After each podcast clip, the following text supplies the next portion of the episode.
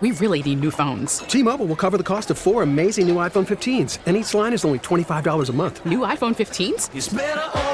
Only at T Mobile get four iPhone 15s on us and four lines for 25 bucks per line per month with eligible trade in when you switch.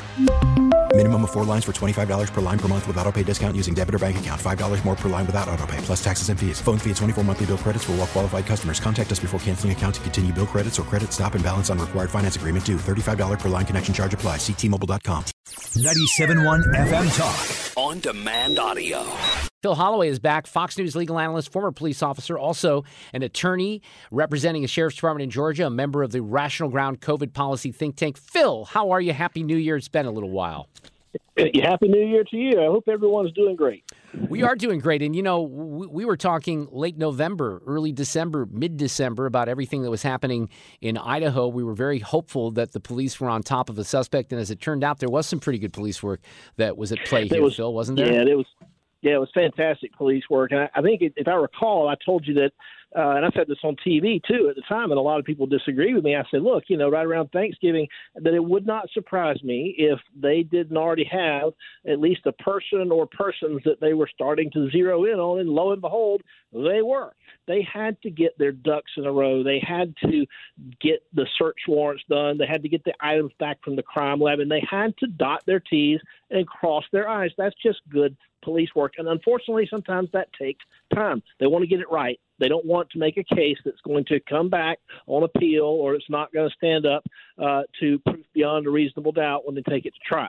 So they they I'm, I've been quite frankly very very impressed with the uh, with the police work that's been done out there. Well, obviously, one of the things that jumps out to a lot of people would love your input on this and your opinion is when the affidavit gets released, we found out that one of the roommates actually saw who we think was Kohberger walking through the house, describes someone with bushy eyebrows. Doesn't seem very clear, and maybe it is clear, and maybe we just missed it, that he saw her. I don't know if he did. But then the part that's confusing is that police aren't called for several hours until after that, like eight hours. Yeah, and I don't have a good answer for that. That is somewhat mysterious, and you, don't know. Uh, I mean, we can we can sit here and we can speculate that you know maybe this was a house where people were coming and going at all hours of the night, and uh, you know, it just seemed like something that was maybe normal, or maybe there was some intoxication involved, and yeah, who knows? I mean, we just don't know. There's there's probably a reasonable answer for it, but uh, you know, I, this person, uh, you know, my heart breaks for her because if if if she goes through the rest of her life wondering, you know, if I had called nine one one, could they have been saved? You know, that's the kind of thing that I worry about for her.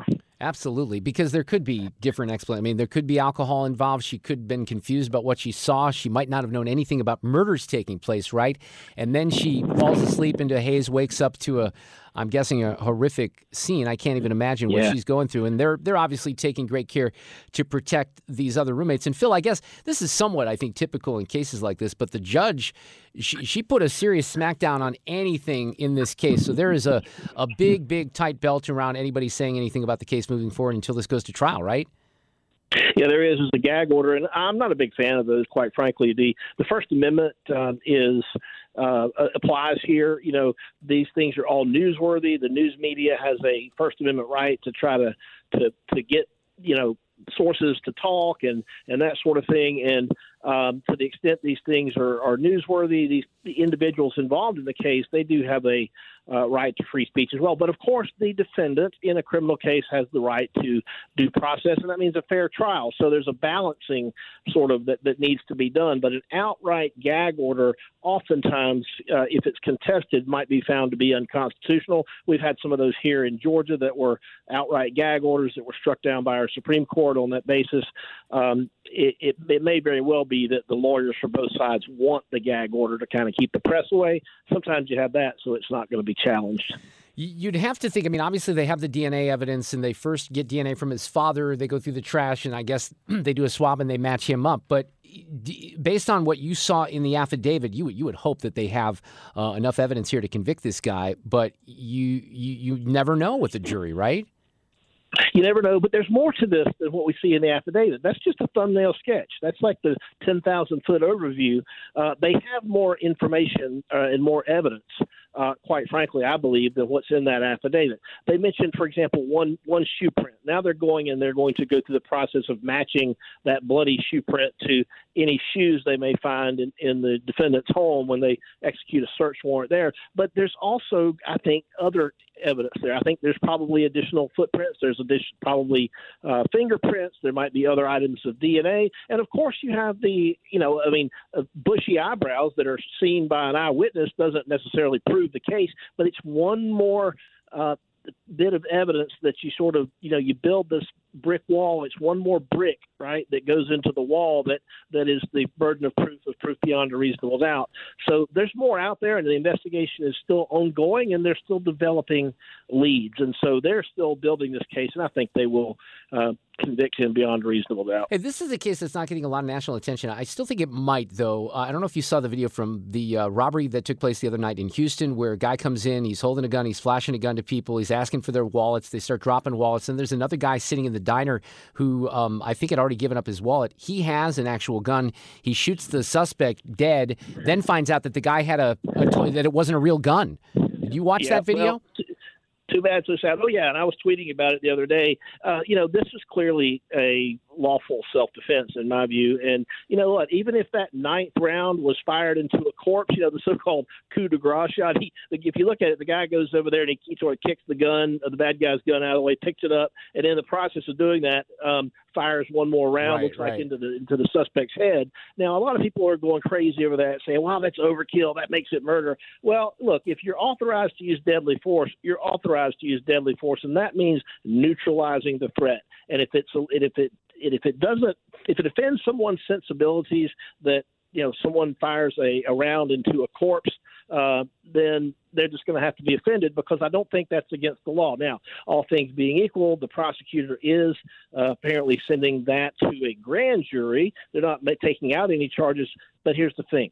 Always remember, prosecutors can use grand juries as a way as a scapegoat, right? You get a, you send it to the grand jury, and then you tell the grand jury in private because it's it's not an open courtroom. You say, look, we can't prove this case beyond a reasonable doubt, ladies and gentlemen of the grand jury. You need to return a no bill. And then they get a no bill, no charges, and the DA says, "Well, hey, it's the the grand jury made their decision, and we're going to stick with that." So, I think the prosecutor may be using this as a, as an opportunity to get rid of a case and avoid any uh, criticism from the public. I only have like a minute and a half left. We have another interesting case that's sort of bubbling out in Massachusetts with a woman that's missing and apparently a husband that's been arrested, Yeah, which yeah, yeah. happens all the time. Yeah, but yeah, but yeah, the cops are searching now a uh, a waste facility near the uh, the the husband's mother's home. There, there's you know blood, a hatchet, a hacksaw. There's uh, you know rug, and I think used cleaning products. This is this is obviously headed towards a, a murder charge for this guy. And, You know, you hate to hear it. Um, this is just just tragic. But this kind of thing goes to premeditation. It goes to deliberation. And if Massachusetts still had the death penalty, it would qualify. But unfortunately, they don't. But but these types of behaviors, when you're searching the internet like this guy has reportedly done, uh, looking for ways to uh, dispose of or get rid of a body, right? Um, and then you have all these other circumstances that shows a malignant heart, a depravity of, of the soul, the things that go to malice aforethought, and these are the kinds of things that will uh, land him in prison for the rest of his natural life. He life. went to Home Depot and Oh, he didn't. jeez. He didn't even mention the police. He bought like 450 bucks in cleaning supplies, mops, Yeah. buckets. I bet it was just a New Year's resolution. It had nothing to do with the fact that he had just killed his wife, right? oh my goodness. Yeah, it's, this is this is premeditation. It's deliberation. It shows that he has a, a, a guilty mind. Okay, he knows what he did was wrong, and he's going to go through all these uh, you know extreme efforts to, to cover it up. It's awful. yeah. Phil Holloway, Happy New Year. Great to have you back on. We'll talk soon. See you. You, you bet. Take care. Get more at 971talk.com. T-Mobile has invested billions to light up America's largest 5G network from big cities to small towns, including right here in yours. And great coverage is just the beginning. Right now, families and small businesses can save up to 20% versus AT&T and Verizon when they switch. Visit your local T-Mobile store today.